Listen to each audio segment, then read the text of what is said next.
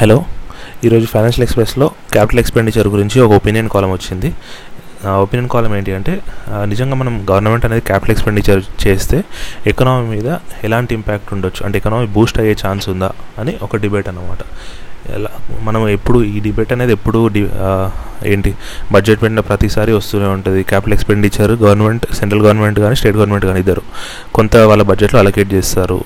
మామూలు ఎకనామిక్స్ కానీ అందరూ ఏం చెప్తారు? ఈ క్యాపిటల్ ఎక్స్పెండిచర్ సరిపోదు. ఇంకా చాలా కావాలి మనకు అని చెప్తారు. ఎందుకంటే ఇప్పుడు ఎక్స్పెండిచర్లో మనకు రెండు రకాలు ఉంటాయి. బేసిక్ అంటే గవర్నమెంట్ దాంట్లో అయినా ఎవరి దాంట్లో అయినా. క్యాపిటల్ ఒకటి రెవెన్యూ ఎక్స్పెండిచర్ ఒకటి. రెవెన్యూ ఎక్స్పెండిచర్ అంటే ఏంటి? డే టు డే ఖర్చు. దానివల్ల ఏంటంటే జస్ట్ షార్ట్ టర్మ్ బెనిఫిట్స్ వస్తాయి. లాంగ్ టర్మ్లో ఎటువంటి బెనిఫిట్స్ అంటే పెద్దగా అయితే రావు. అంటే ఎట్లాంటి ఇప్పుడు సెంట్రల్ గవర్నమెంట్ రేషన్ ఇస్తుంది. రేషన్ ఇస్తే ఏమవుతుంది? ఒక ఫుడ్ సెట్ ఫుడ్ సెక్యూరిటీ అనేది దొరుకుతుంది. ఈరోజు మన ఆకలి తీరుతుంది. ఈరోజు ఎవరు అంటే ఆ రైస్ తీసుకున్న వాళ్ళు తింటారు. కాకపోతే వాడికి ఏంటి వాడి పర్చేసింగ్ పవర్ పెరుగుతుందా? లేదు. వాడు మా ఎర్న్ చేసే కెపాసిటీ పెరుగుతుందా? రైస్ ఇవ్వడం ద్వారా లేదు. అంటే ద ఈ రెవెన్యూ ఎక్స్పెండిచర్ ద్వారా ప్రజెంట్ ఈ రోజు మాత్రమే వాడు ఆకలి తీరుతుంది. కాకపోతే రేపు ఎల్లుండి మళ్ళీ రేపు మళ్ళీ ఇంకోసారి వాడికి డబ్బులు ఇవ్వాల్సిందే. రేపు నెక్స్ట్ మంత్ మళ్ళీ అన్నం తినాలంటే మళ్ళీ రేషన్ ఇవ్వాలి. దాని తర్వాత వాడు అన్నం తినాలంటే మళ్ళీ రేషన్ ఇవ్వాలి. అంటే ఏంటి? రెవెన్యూ ఎక్స్పెండిచర్ అనేది ఎప్పుడైనా రికరింగ్. అంటే ఒక ఈసారి ఆ పని కోసం పెట్టామనుకోండి అది ఇంతవరకే మళ్ళీ నెక్స్ట్ టైం సేమ్ బెనిఫిట్ కావాలంటే మళ్ళీ ఆ ఎక్స్పెండిచర్ పెట్టాలి. అదే క్యాపిటల్ ఎక్స్పెండిచర్ అనుకుందాం. ఒక ఎగ్జాంపుల్ ఇప్పుడు తెలంగాణలో కాళేశ్వరం ప్రాజెక్ట్ లేకపోతే ఆంధ్రప్రదేశ్లో మనకి ప్రాజెక్ట్స్ పోలవరం ప్రాజెక్ట్ అట్లా అది ఇంకా అంటే కంప్లీట్ ఓపెనింగ్ అట్లా ఏం కాలేదు కాబట్టి కాళేశ్వరం గురించి చెప్పుకుందాం. ఇప్పుడు కాళేశ్వరంలో ఏంటి? చాలా లింక్స్ ఉన్నాయి చాలా రిజర్వాయర్స్ ఉన్నాయి పెద్ద పెద్ద ఏంటి మోటార్స్ అవన్నీ ఉన్నాయి. ఇది సెంట్రల్ స్టేట్ గవర్నమెంట్ పెడుతున్న క్యాపిటల్ ఎక్స్పెండిచర్. దీని ద్వారా బెనిఫిట్ ఏమొస్తుంది ఇప్పుడు క్యాపిటల్ ఎక్స్పెండిచర్ పెడితే ఈ ఒక్కేరేనా బెనిఫిట్? కాదు కదా. ఇప్పుడు గోదావరి వాటర్ అనేవి మనకి నార్థన్ తెలంగాణ నుంచి సదర్న్ తెలంగాణ వరకు కంప్లీట్గా ప్రతి ఉన్న రివర్ని మనము లింక్ చేయొచ్చు ఈ కాళేశ్వరం ప్రాజెక్ట్ నుండి. అంటే ఇంచుమించు ప్రతిది కాదు. సో అప్పుడు ఏమవుతుంది ఇయర్ గోదావరి వాటర్ వస్తాయి. దాన్ని పంప్ చేస్తారు. పంప్ చేసి శ్రీరామ్ సాగర్కి అటు ఇటు అన్నిటికీ పంపిస్తారు. సో ఆ పక్కనున్న ఏంటి అగ్రికల్చర్ ల్యాండ్స్కి బెనిఫిటేనా కాదా? ఇప్పుడు దీని ద్వారా కొత్తగా కొన్ని ఎకర్స్ పండుతుంది. ఒక twenty lakh acres thirty lakh acres కొత్తగా పండుతుంది. ట్వంటీ ల్యాక్ అనుకుందాం మనం. గవర్నమెంట్ కొంచెం ఎక్కువే చెప్తుంది ఎప్పుడైనా. ఆప్టిమిస్టిక్ ఉంటుంది కాబట్టి. ట్వంటీ ల్యాక్ కొత్తది పండుతాం అనుకున్నాం. ఇది ఒకటే బెనిఫిట్ కాదు. ఏంటి? ఇప్పుడు సపోజ్ ఒక ఒక డిస్టిక్ ఉంది. అక్కడ ఏంటి? కొన్ని చిన్న పక్కన కెనాల్స్ ఉన్నాయి లేకపోతే ఏదో వేరే రివర్ ఉంది. కాకపోతే ఏంటి మనకు హండ్రెడ్ లీటర్స్ కావాలనుకోండి వాటర్ ఆ కెనాల్ నుంచి. ఆ కెనాల్లో సెవెంటీ లీటర్ అవైలబిలిటీ ఉంటుంది. అంటే ఏంటి ఇంకో థర్టీ లీటర్ షార్టేజ్ ఉంటుంది. సో ఈ కాళేశ్వరం నుంచి దానికి లింక్ చేశారనుకోండి ఆ థర్టీ లీటర్స్ థర్టీ లీటర్స్ దీనికి పంపించవచ్చు అంటే దీన్ని మనం ఏంటి స్టెబిలైజేషన్ అంటాం. అట్లా. ఇది ఒక టెన్ ల్యాక్ ఎకర్సో ట్వంటీ ల్యాక్ ఎకర్సో ఇది ఉంటుంది అనుకోండి ఇది ఇంకో బెనిఫిట్ ఇది కాకుండా ఇప్పుడు ఏంటి హైదరాబాద్లో నిజాం సాగర్ ఏంటి? నిజాం సాగర్ ఉంది హైదరాబాద్ పక్కలోనే మనకు. ఇట్లా డిఫరెంట్ డిఫరెంట్ రిజర్వాయర్స్ ఉన్నాయి. హైదరాబాద్కి డ్రింకింగ్ వాటర్ కావాలి కదా. సో ఈ ప్రాజెక్ట్ నుంచి తీసుకోవచ్చా లేదా? తీసుకోవచ్చు. అట్లనే తెలంగాణ ఉన్న రిమైనింగ్ డిస్ట్రిక్ట్స్ ఉన్నాయి. వాటికి కూడా ప్రతి డిస్ట్రిక్ట్ కాదు కొన్ని డిస్ట్రిక్ట్లో ఇది పాస్ అవుతుంది ఎక్కడెక్కడ పాస్ అవుతుందో దాని చుట్టుపక్కల ఉన్న డిస్ట్రిక్ట్స్కి వాటర్ అయితే ఇవ్వచ్చు కదా డ్రింకింగ్ వాటర్ మిషన్ భగీరథకి లింక్ చేసి మనము డ్రింకింగ్ వాటర్కి దీనికి సోర్స్ లాగా పెట్టుకోవచ్చు కదా. ఇది ఓన్లీ ఈ ఇయర్ వస్తుందా? ఇప్పుడు గవర్నమెంట్ ఇయర్ ఖర్చు పెట్టింది అనుకోండి. ఈ ఇయర్ ఒక ట్వంటీ థౌసండ్ క్రోర్స్ ఖర్చు పెట్టింది అనుకోండి ఈ ప్రాజెక్ట్ కోసం. దాని బెనిఫిట్స్ ఇయరే వస్తున్నాయా? కాదు కదా.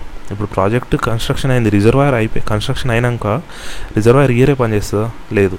నెక్స్ట్ ఇయర్ కూడా గోదావరి వాటర్ని పంప్ చేస్తుంది. నెక్స్ట్ ఇయర్ కూడా స్టోర్ చేస్తుంది. నెక్స్ట్ ఇయర్ కూడా వాటర్ని ఎప్పుడు కావాలంటే అప్పుడు రిలీజ్ చేస్తుంది. అంటే ఇదేంటి దీంట్లో ఒక రికరింగ్ బెనిఫిట్ ఉంది. అంటే ఈరోజు ఖర్చు పెడుతుంటే నీకు ఓన్లీ ఇప్పుడే రిజల్ట్ రాదు. ఫ్యూచర్లో కూడా రిజల్ట్ వస్తూనే ఉంటుంది. అవునా? ఇప్పుడు ఏంటి? ఈ ఇయర్ అగ్రికల్చర్ ల్యాండ్స్కి వాటర్ వచ్చింది. ఈ ఇయర్ డ్రింకింగ్ వాటర్ వచ్చింది. నెక్స్ట్ ఇయర్ కూడా వస్తుంది కదా? దాని తర్వాత కూడా వస్తుంది కదా? మళ్ళీ ఏంటి? కాకపోతే ఏంటి? ఇట్లాంటి క్యాపిటల్ ఎక్స్పెండిచర్లో కొంచెం రెవెన్యూ ఎక్స్పెండిచర్ కూడా ఉంటుంది. ఎందుకు? ఇప్పుడు వాటర్ పంప్ చేస్తున్నారు. అప్పుడు ఆటోమేటిక్గా దానికి కరెంట్ బిల్ వస్తుంది కదా? అంటే అట్లాంటి ప్రతి ఇయర్ పెట్టే ఖర్చులు ఉంటాయి కాకపోతే ఏంటి? మేజర్ క్యాపిటల్ ఎక్స్పెండిచర్ మీనింగ్ ఏంటి అంటే ఈ ఇయర్ మనం ఖర్చు పెడితే దాని బెనిఫిట్స్ అనేవి ఎప్పుడూ వస్తూనే ఉంటాయి అనేది క్యాపిటల్ ఎక్స్పెండిచర్ మనకి దీనికి మల్టిప్లయర్ ఎఫెక్ట్ అని ఉంటుంది అన్నమాట దాని అర్థం ఏంటి? మనం వన్ రూపీ పెడుతున్నాం అనుకోండి. ఇప్పుడు రెవెన్యూ ఎక్స్పెండిచర్ వన్ రూపీ పెడుతున్నాం అనుకోండి. వాడికి వన్ రూపీ బియ్యం ఇచ్చాము. దానివల్ల బెనిఫిట్ ఎంత ఉంటుంది? వన్ రూపీయే కదా. వన్ కేజీ బియ్యం ఇస్తే వాడికి బెనిఫిట్ ఎంత వస్తుంది? వన్ కేజీ బియ్యమే తింటాడు కదా వాడు. అడిషనల్గా ఏమైనా అవుతుందా? ఏమవ్వదు. అదే క్యాపిటల్ ఎక్స్పెండిచర్ అనుకుందాం. ఇప్పుడు ఇరిగేషన్ ప్రాజెక్ట్ ఉంది. వాడు అది కడుతున్నారు. అగ్రికల్చర్ వాళ్ళకి డబ్బులు వస్తున్నాయి. అవునా? సారీ అగ్రికల్చర్ వాటర్ వాటర్ వస్తున్నాయి.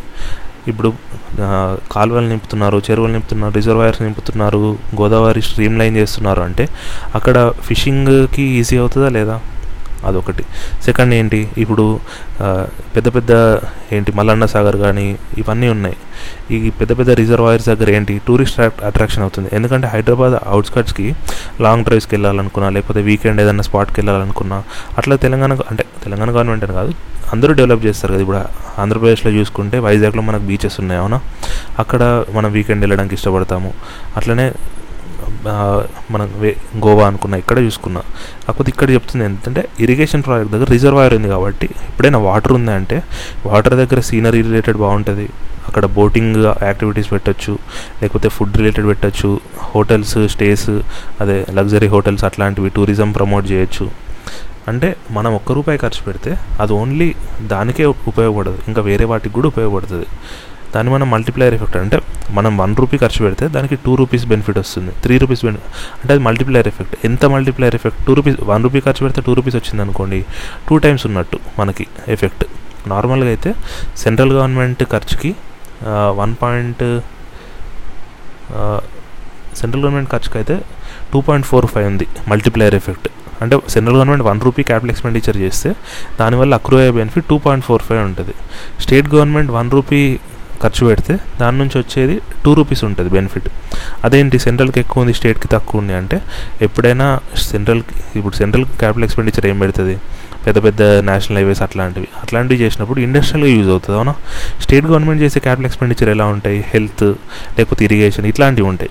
ఇవి పెద్దగా ఏంటి? హెల్త్ కోసం ఉపయోగపడతాయి. ఇరిగేషన్కి ఉపయోగపడతాయి. కొంచెం ఉంటుంది. కాకపోతే రోడ్ ఇప్పుడు పెద్ద పెద్ద నేషనల్ హైవేస్ వేస్తే ఏంటి? ఇండస్ట్రియల్గా యూజ్ అవుతుంది కాబట్టి ఎప్పుడైనా ఇండస్ట్రియల్ గ్రోతే ఎక్కువ ఉంటుంది.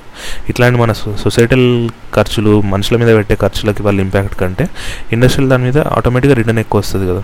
సో అందుకే మల్టిప్లయర్ ఎఫెక్ట్ ఎక్కువ ఉంది. ఇక్కడ ఇదంతా బాగానే ఉంది. మనకు ఫుల్ పాజిటివ్గా అనిపిస్తుంది. కాకపోతే దీని ద్వారా కూడా కొన్ని నెగటివ్స్ ఉంటాయి. అంటే క్యాపిటల్ ఎక్స్పెండిచర్ ఎక్కువ. ఇప్పుడు ఈ ఈ year central government capital expenditure పెంచుదాం పెంచింది ఆల్రెడీ నియర్లీ సిక్స్ పర్సెంట్ పెంచింది లాస్ట్ ఇయర్ బడ్జెట్తో పోల్చుకుంటే. స్టేట్ గవర్నమెంట్స్ కూడా వాళ్ళ స్టేట్ గవర్నమెంట్స్ కూడా వాళ్ళ బారోయింగ్ లిమిట్స్ పెంచి క్యాపిటల్ ఎక్స్పెండిచర్ పెంచండి అని చెప్పింది. ఇదంతా బాగానే ఉంది. క్యాపిటల్ ఎక్స్పెండిచర్ పెంచవచ్చు కాకపోతే ఏంటి? మనకు ఐఆర్ఆర్ అని ఒకటి ఉంటుంది అవునా? అంటే internal rate of return basic ఏం లేదు. మనకి ఆ ప్రాజెక్ట్ మీద మనకి ఎంత రిటర్న్ వస్తుందని చూసుకోవాలి. ఇప్పుడు మన ప్రాజెక్ట్ మీద ఖర్చు కూడా అయి ఉంటుంది కదా. ఒక టెన్ థౌసండ్ క్రోర్స్ ఖర్చు పెడుతున్నాం. మన దగ్గర డబ్బులు ఏం ఎట్లనో మ్యాజిక్ అయి రాదు కదా. మనం దాన్ని లోన్లో తెచ్చుకుంటాం కదా. ఒక సిక్స్ పర్సెంట్ ఇంట్రెస్ట్కి తెచ్చుకున్నాం అనుకోండి. దాన్ని బట్టి మనకు అర్థమయ్యేది ఏంటి? మన రిటర్న్ ఎంత ఉండాలి అట్లీస్ట్ మన ఈ మనం తెచ్చుకున్న ఖర్చు కంటే ఎక్కువ అవ్వాలా ఎక్కువ రిటర్న్ రావాలా లేదా? మన సిక్స్ పర్సెంట్కి లోన్ తెచ్చుకుంటే అట్లీస్ట్ సిక్స్ పర్సెంట్ మనకు రిటర్న్ రావాలా లేదా? అప్పుడు ఏమవుతుంది మనకు? మనకి రిటర్న్ ఏం లేనట్టు జీరో ఉన్నట్టు మనకి సిక్స్ పర్సెంట్ వచ్చింది nominal rate of return six percent వచ్చింది. సో మనకు మనకు వచ్చిన రిటర్న్ మనము పెట్టే ఖర్చు సమానం అయిపోయింది. దీన్ని మనం ఐఆర్ఆర్ అంటాం. అంటే ఇంటర్నల్గా మనకి ఎంత రిటర్న్ వస్తుంది అని చూసుకోవాలి. ఇండియాలో మామూలుగా వేరే కంట్రీస్లో అనుకోండి ఈ ఐఆర్ఆర్ చాలా ఎక్కువ ఉంటుంది. టెన్ పర్సెంట్ ట్వెల్వ్ పర్సెంట్ అట్లా ఉంటుంది.